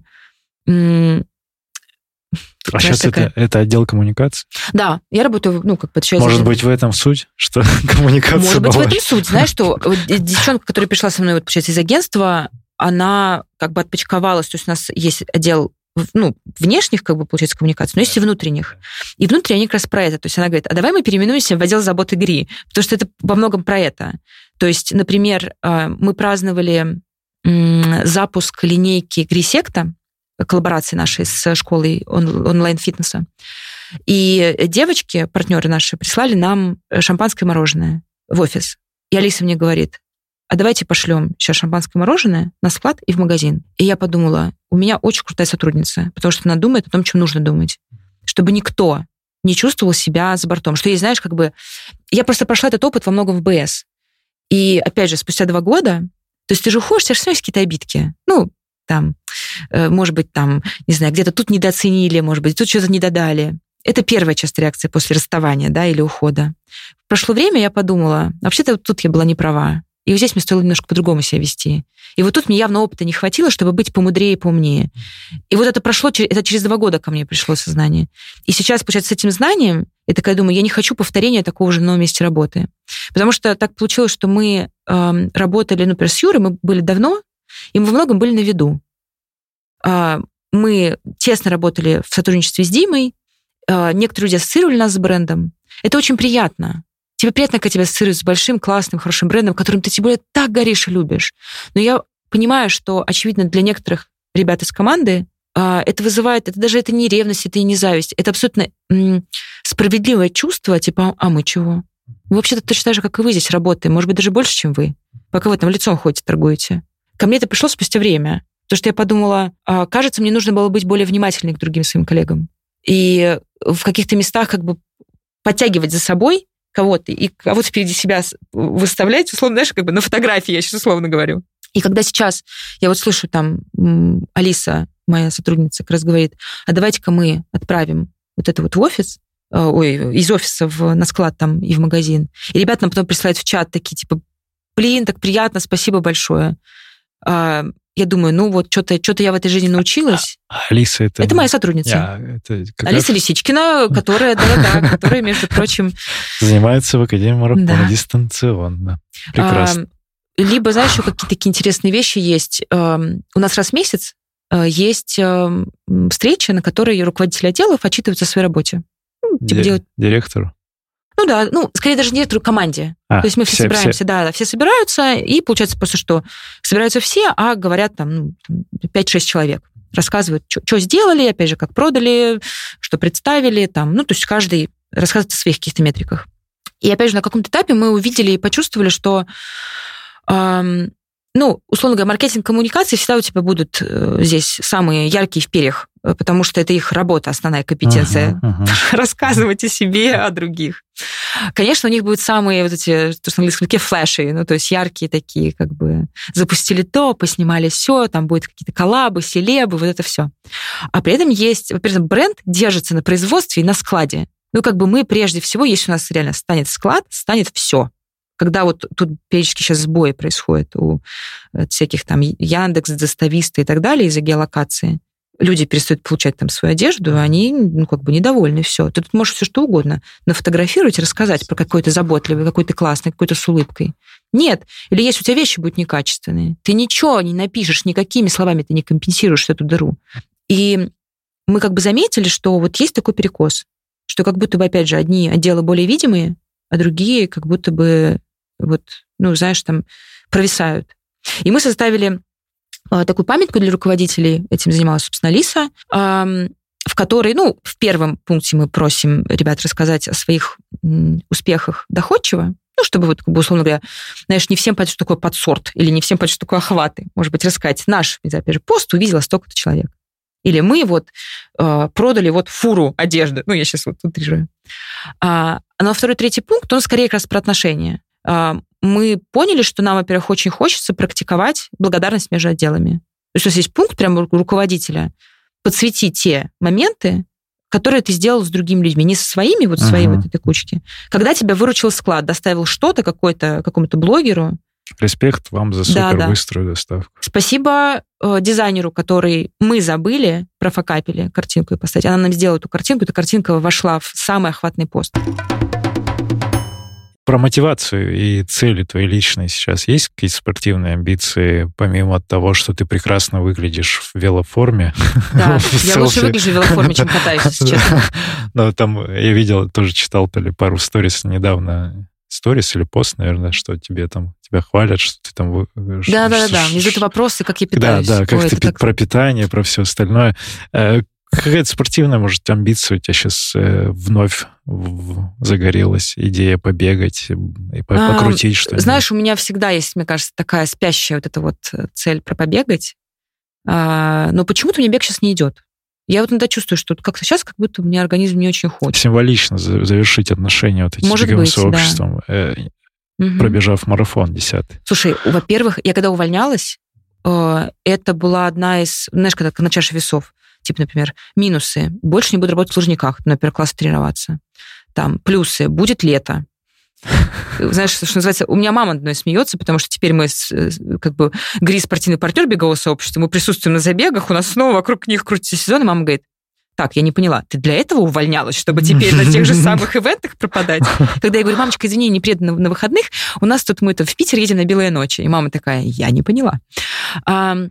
Один из плюсов был, и я была абсолютно полностью заряжена пробежать десятый марафон. А, но, очевидно, его пробежит Юра без меня, а я буду работать. Э, ну, у нас, э, давай так, э, вот скоро будет как раз отчет за май, где я буду отчитываться о работе своего дела. И, конечно, там, московский полумарафон как бы дает невероятные охваты. Работа на нем, выставка на нем, спортсмены, которые не выступают. Для нас это, ну, марафон это пик сезона, и мы будем делать, опять же, там текстовую свою трансляцию в телеграм-канале, и у нас будет такое большое количество контента, и в прошлом году было, и сейчас будет, что ну, невозможно бежать и этим заниматься. И мне это интереснее, знаешь, это, это как это хороший показатель, когда я думаю, нет, нет, нет, мне хочется, мне хочется вот, вот на выставке мы будем, вот у нас будет вот, вот то, вот это, вот такие-то планы, какие-то планы, и мы будем это постить, и вот мне это хочется даже больше, чем бежать. Ну, прикольно, вот это классные эмоции, но все равно как-то спорт-то есть сейчас? Я катаюсь на велике, ага. и изо всех сил стараюсь его не превратить в, в то, что я с бегом сделала. Не сделать его, во-первых, работой, не дай бог, ну, сейчас я, скажем так, вроде бы уже с этой развилки. У меня был какой-то момент жизни, когда я на эту развилку могла повернуть в сторону бега работы. Ну, уволившись, например, да, из БС, пойти, там, допустим, не знаю, ветер. Прекрасный бренд, дружу с ребятами, которые его делают. А, то есть так, мог быть такой путь. Ну, или как куда-то еще. Но, знаешь, что называется, не, не, не хочу, не готова. Для меня это, я надеюсь, не будет работы в каком-то обозримом будущем. А, и мне хочется сохранить какую-то эту детскую радость. Для меня велик — это про чистую радость.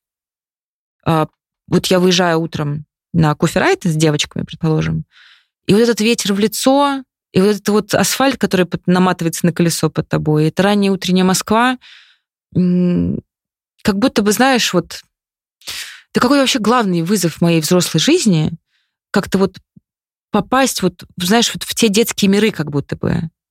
А, потому что взрослая жизнь, ну, моя, например, она такая эм, про требования, про цели, про работу, про какие-то задачи, про попытку втихнуть, господи, слово даже не могу, впихнуть, да, впихнуть свое расписание побольше, и есть рабочие, семейные, такие обязанности.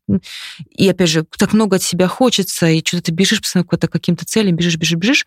А есть вот этот мир какой-то вот, для меня это было лето, Гродно, у меня мама из Белоруссии, а вот это, знаешь, занавеска трепещется, солнце играет бликами на паркете у бабушки. Бабушка что-то там гремит уже какой-то посудой. И вот эта радость от того, что день начинается, ты ребенок, ты проснулся, и день начался, тебе хорошо, ты хочешь день прожить. Вот у меня был период в жизни взрослый, когда я это утратила вообще полностью. Я открывала глаза и думала, ой, господи, ладно, еще один день поживем. И, и шла вот жить свой день. Мне даже было ощущение, что я иду, знаешь, как будто бы я на, на площадку съемочную прихожу и играю там роль Ксении Афанасьевой. И я вот себе надеваю костюм Ксении Афанасьевой. Э, он там из, ну вот, и, и иду вот там по площадке ходить, что-то писать, делать. И я в такие моменты, ты как раз говорил, ты меня всегда видела, я такая бодрая, я всегда бодрая, я очень бодрюсь в работе, я человек, который умеет фасадной работы.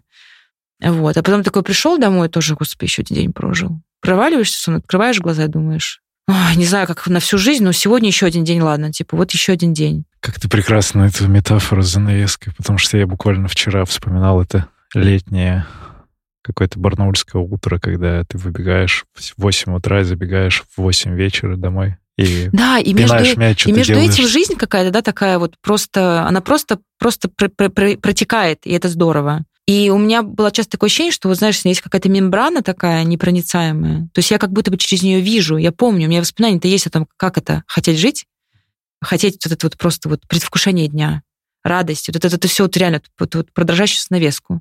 И, как будто бы вот через эту дрожащую занавеску вот там вот эта детская радость и желание жить, а ты по эту сторону. Велосипед это сейчас... Он, да, он, ты, я на него вот сажусь, и как будто бы, знаешь, я могу вот через эту мембрану как-то протиснуться. Занавеску поглядеть в эту. Угу. Бега нет? Э, знаешь, с бегом сложнее, потому что чтобы почувствовать... Я из тех, кто умеет э, чувствовать этот runners high, а, но он, очевидно, не знаю, как у других, приходит на, у меня лично, на втором часу бега. Перевод я, эйфория бегуна. Да, я, угу. я, я бег, вот я час пробежала, и потом мне начинает крыть. я когда, собственно, бегала длительный, я обожала длительный, когда тренировалась вот к половинке, у меня это обычно как раз я выбегала из дома, и где-то в районе, господи, гостиница «Украина», по набережной, вот там уже в сторону Москва-Сити. А еще, например, это вечер. И И вот все, и у меня ощущение, что вот эта вот э, блестящая река, подрагивающая вот где-то какие-то огни Москва-Сити, и весь этот город распахнулся для меня, и он весь вот как-то дышит, он на меня смотрит, и я смотрю ему, знаешь, вот в ответ. И вот это какое-то чувство вот с городом, с миром, радости какой-то. Я могла начать улыбаться, махать людям. В общем, меня вот так вот крыло. Но это происходит, когда ты способен, ну, в каком-то темпе бежать там час плюс. Когда я не в форме, ну, то есть не в беговой, а, конечно, я скорее концентрируюсь. Тут что-то колет, тут что-то тянет. То есть мне нужно для бега войти в форму, чтобы получать от него удовольствие. Uh-huh, uh-huh. То есть как будто бы есть такой, знаешь, этот э, входной ценз. Как uh-huh, бы. Uh-huh. Ты сначала потренируйся, а потом я тебе радость дам. А с великом мне как бы не надо так. Ты просто садишься в седло, выезжаешь ранним утром таким. Это уже час примерно.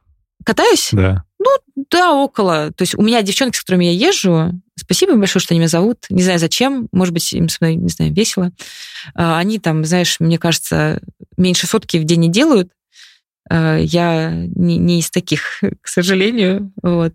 Но вот это счастье. Я как бы под... сейчас э, вот с Великом я в таких отношениях, э, он мне дает детскую радость. Опять же, как будто бы, знаешь, там в школу несешь книжки сдавать вот в библиотеку и понимаешь, что впереди каникулы. Ты Ой, такой... а я сейчас хотел как раз про книжки спросить. да, ты, ты очень грамотно подвела. Вот Подвожу. видно, работа, режиссер, работа. режиссер сразу. Сколько раз вы делали вот эту историю? Книжный своп? Да, да. И когда последняя? И будет ли еще? Сейчас все расскажу. А, во-первых, эм, моя знакомая Маргарита Журавлева раньше делала книжный своп, а потом перестала, и я у нее дело подсмотрела. А, я к ней как раз пришла с книжками, подумала, блин, какая классная история. Классная тем, что у всех дома есть книжки, которые прочитал, не нужные, не понравились или просто лежат. А, при этом книги сейчас очень дорогие. Давай тоже вот обозначим это сразу. А, соответственно, что такое книжный своп? Ты приносишь книги, ну, безвозмездно их отдаешь, а в то же время, там, не знаю, стол с, с книгами, которые принесли другие люди. И ты можешь взять книги себе. Опять же, есть разные правила свопов, но вот мой, тот, который я проводила, у меня было, когда я посмотрела у Марго, я подумала, хочу так же. И стала искать пространство, где это можно сделать. Причем, знаешь, что любопытно? Было одно место, я не буду его называть, э, к которому я пришла, я познакомилась с э, владельцем, и владелец стал немножко так снобить, я бы сказала. А, причем я, опять же, сказала, говорю, знаешь, что у меня мои подписчики, ну, не то чтобы там много, но сколько есть, столько есть. Это в основном бегуны и велосипедисты. А это место она как раз хотела вокруг себя аккумулировать бегунов. а кафе какое-то. Ну да-да-да, кафе. Бегунов и велосипедистов. Сейчас об этом многие думают, то есть как сделать так, чтобы какое-то комьюнити было и так далее. Я как раз говорю, это вот моя прям целевая аудитория, те, кто ко мне придут. Там, я не знаю, человек, ну, как вот оказалось, там 300, я тебе обеспечу, которые пройдут через... 300 человек прошло? Да-да, вот. Ну, это, это уже постфактум. Тогда я, опять же, это был первый раз, я никакие цифры не могла обещать, но могла сказать, что типа, тебе придет качественная аудитория, то есть непосредственно та, которая как бы, тебе нужна. А мне нужно было, чтобы просто было место с большим столом, что называется, а, и чтобы там было приятно, и где-то поближе к центру, чтобы было удобно от метро людям идти. Вот. И что-то владелец стал, как знаешь, так немножко это пальцы заламывать, э, как-то странно отзываться о разных э, людях э, в индустрии. Я такого не люблю. Опять же, я тоже не всех люблю, но зачем Зачем об этом рассказывать? Поговори о тех, кто тебе кажется дорогим и ценным. Ну, вообще, какой-то странный у меня остался осадок. И Он пос... критиковать бегунов стал? Ну, да, да, да там, типа, тут какой-то беговой клуб не нравится, здесь, а, опять же, организаторы ага, какие-то ага. странные. Тут вот, э, опять же, упомянул про беговое сообщество, что какие-то там, типа, снобы, не снобы. Я думаю, это вообще нормально. Я думаю, это вообще моя бывшая команда. Я не хочу от кого-то слышать, э, ну, это вообще некрасиво. Ну, в общем, у меня был такой неприятный опыт, хотя место было очень классное. А, ну, и как-то я думаю, ладно, типа, еще поищу. И на велозаездах, собственно, я познакомилась с Димой, который владелец а, прекрасного кафе на районе Борис Сонный. У них инстаграм-аккаунт «Разбуди Бориса». Борис Сонный. Да, Борис Сонный. Угу. А, такая типа кафешка, по сути, в помещении бывшего гаража. То есть это такое гаражное помещение в, там, по сути, под навесом дома, то есть в таком в жилом как бы, комплексе рядом с метро Достоевская. Буквально уходишь из метро, и вот кафешка. А мы познакомились, собственно, на коферайде, когда э, вот все собрались на старте, приехали на финиш в этот Борис Сонный, и оказалось, что один из парней, который с нами ездил, это его владелец, и он нам стал сразу готовить кофе.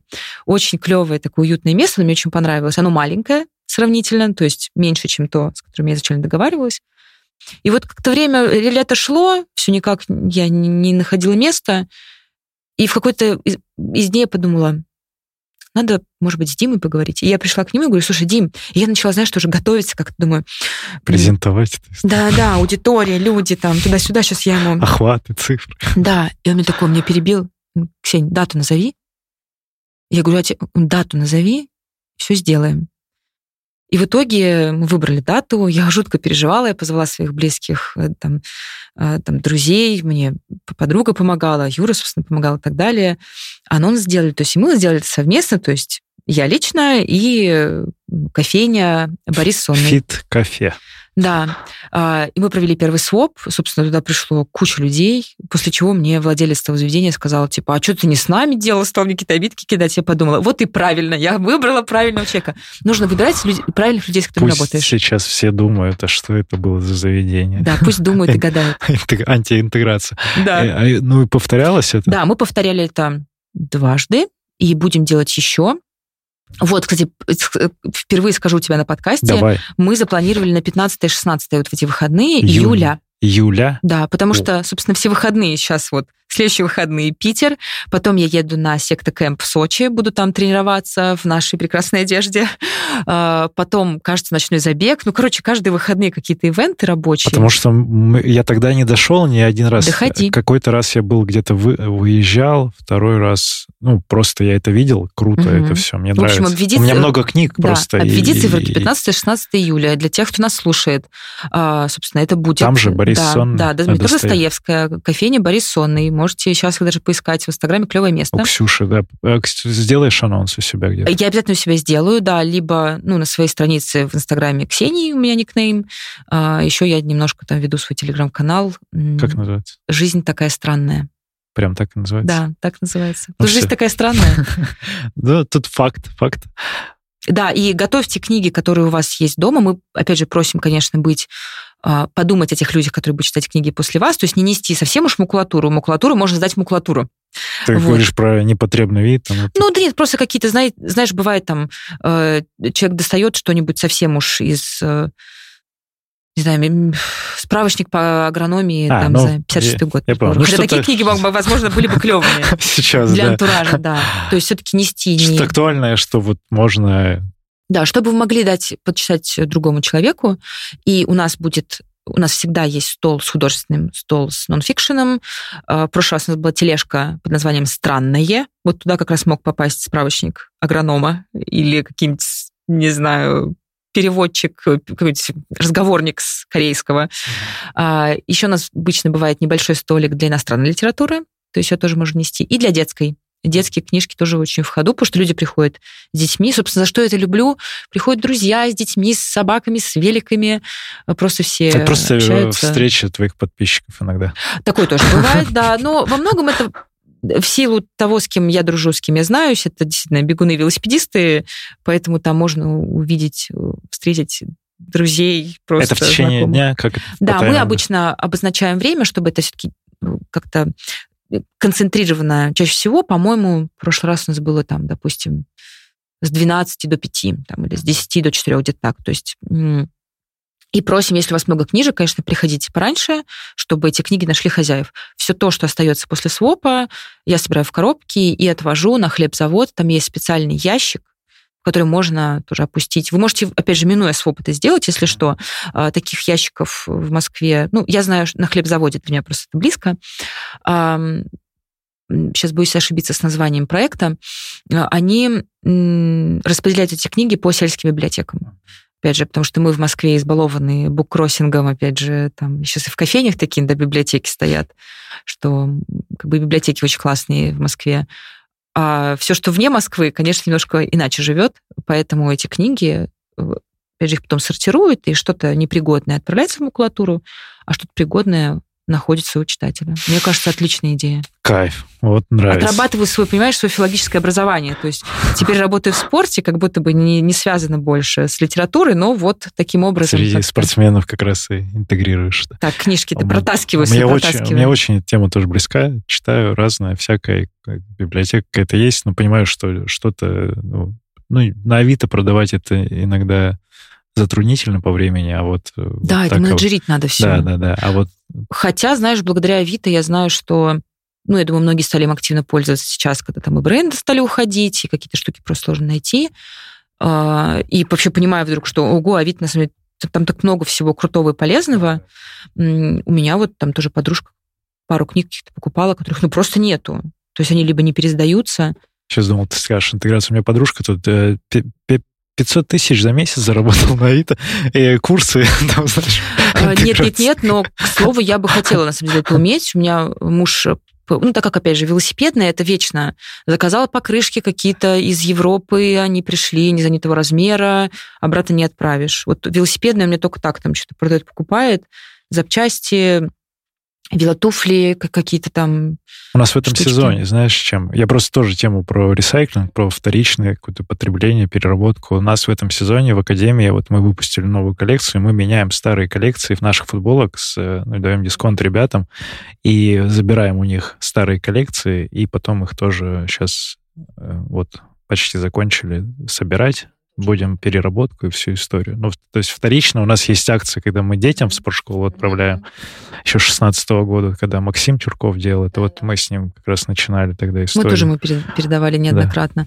Да. У, у нас, кстати, была такая то, что, знаешь, первый шаг в сторону а, ну, все такое осознанное употребление, скажем так. Мы делали одежный своп спортивный, один раз его проводили, но у нас есть регулярная практика, мы делаем распродажу образцов. Да, да, да. И... Это ты про ГРИ говоришь. Да, да. Ага. Офигенная история, потому что просто на каком-то этапе вы поняли, на складе лежит куча одежды. При прочих равных ее бы выбросили. Ну, либо, опять же, куда-то там передали.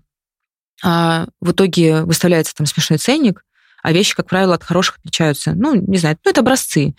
Э, то есть, не знаю, немножко другое расположение логотипов, немножко по-другому какое-то несение сделано.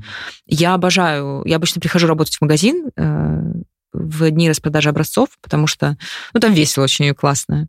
Я видел тоже вот также в новом mm-hmm. офисе, в старом, у вас там несколько вешалок, это и Гриша мне тоже... Это, да, это как бы у нас есть такая комната, называется комната по работе с образцами, она у нас так заведена в системе, потому что ее можно забронировать как переговорку, да, и там висит... Э, ну, там в основном всякие клубные, клубные да, да, для да. мероприятий, там все это можно потрогать.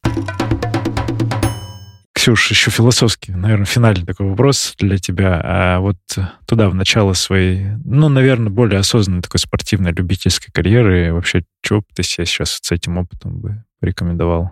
Ну, знаешь, если совсем философски, конечно, отвечать, то можно сказать, что... Я всем довольна, все хорошо. Нет, я не всем довольна, но как бы весь наш опыт, что у нас был, привел нас туда, где мы есть. Пошло бы что-то по-другому, я была бы другим человеком. А, наверное, не, не было бы мне этой серийной травмы, я бы не пошла работать с мероприятием. Может быть, я вообще была бы счастливым бегуном-любителем, может быть, личники какие-то были. Я бы не ходила бы с рацией и не заработала себе эту хмурую морщину между бровей, а. которая у меня образовалась во время работы на ивентах. А я, а я бы это ни за что не применяла бы совершенно точно. Это просто опыт, который меня заставил вырасти. Но, возможно, если все-таки себя пожалеть в прошлом, я бы сказала, что э, это было бы очень сложно. Сложно быть избирательным, сложно не, не бегать все забеги сразу, сложно не вписываться во все беговые движухи. Наверное, этот этап сложно миновать, и он есть у каждого, но я растратила много сил на то, что в итоге меня так отбросило назад. То есть, или, если говорить совсем уж мудро, я понимаю, что я себя травмировала, потому что я себя не жалела. А вообще научиться себя жалеть все, точка. Научиться себя Научиться жалеть. себя жалеть, да. это очень... Ну, просто, знаешь, многим кажется просто, что это про лень, типа, что ты будешь потом со своей лень, это немножко А 20 год же показал, э, вот как раз в том числе поэтому, когда вот все эти ковиды и прочие штуки, что... Относиться к себе со состраданием, наверное, Со... так. Да, да, Относиться да. с пониманием к тому, когда ты болен, к тому, когда что-то не получается. Можно позволить себе просто вот, э, ну, быть слабым, быть сильным, где-то не тренироваться, где-то пересмотреть какое-то отношение. Ну, вот какие-то такие вещи, как это, flexible, то есть каким-то таким вот... Ну вот смотри, то, что я говорила э, чуть ранее. Мой первый личник. Я впахивала, я пробежала личник, и я рассыпалась после этого. Да. Мой второй личник. Мне казалось, что я только делаю, что восстанавливаюсь, Мяг... жалею мягенько, себя, мягенько. да, делаю какие-то мягкие объемы. и я прыгнула выше своей головы, получая от этого кайф и не травмировавшись после. Ну вот тебе и пример. Может, стоило сразу себя жалеть? Кто это умеет? Никто. Я тоже. Вот и подумайте сейчас на досуге спустя вот такой замечательный диалог. Но мне очень нравится, как это все. Ксюша, благодарю. Тебе спасибо большое. Я как-то так неожиданно ты меня позвал в такое правильное время. И все, и дал поговорить все, о... все вовремя. Все вовремя, это правда. И всему свое время. Э, Юру жду с похожей на твою фамилию. Да, да, да. В гости тоже, но мы, я ему отдельно напишу, потому что мне тоже хочется пообщаться. Ксюша, благодарю. Спасибо тебе большое. Сергей Черепанов, Академия марафона, подкаст «Держи темп». Услышимся на пробежке. Пока. Благодарю, что дослушал выпуск до конца. Если тебе понравился эпизод, напиши об этом в нашем телеграм-канале. Оставь комментарий на ютубе или отзыв в Apple подкастах. Это важно, потому что каждая оценка и комментарий помогают услышать подкаст большему количеству людей. А благодаря обратной связи от слушателей мы можем делать «Держи темп» еще лучше и интереснее. Спасибо, что ты с нами. Услышимся на пробежке.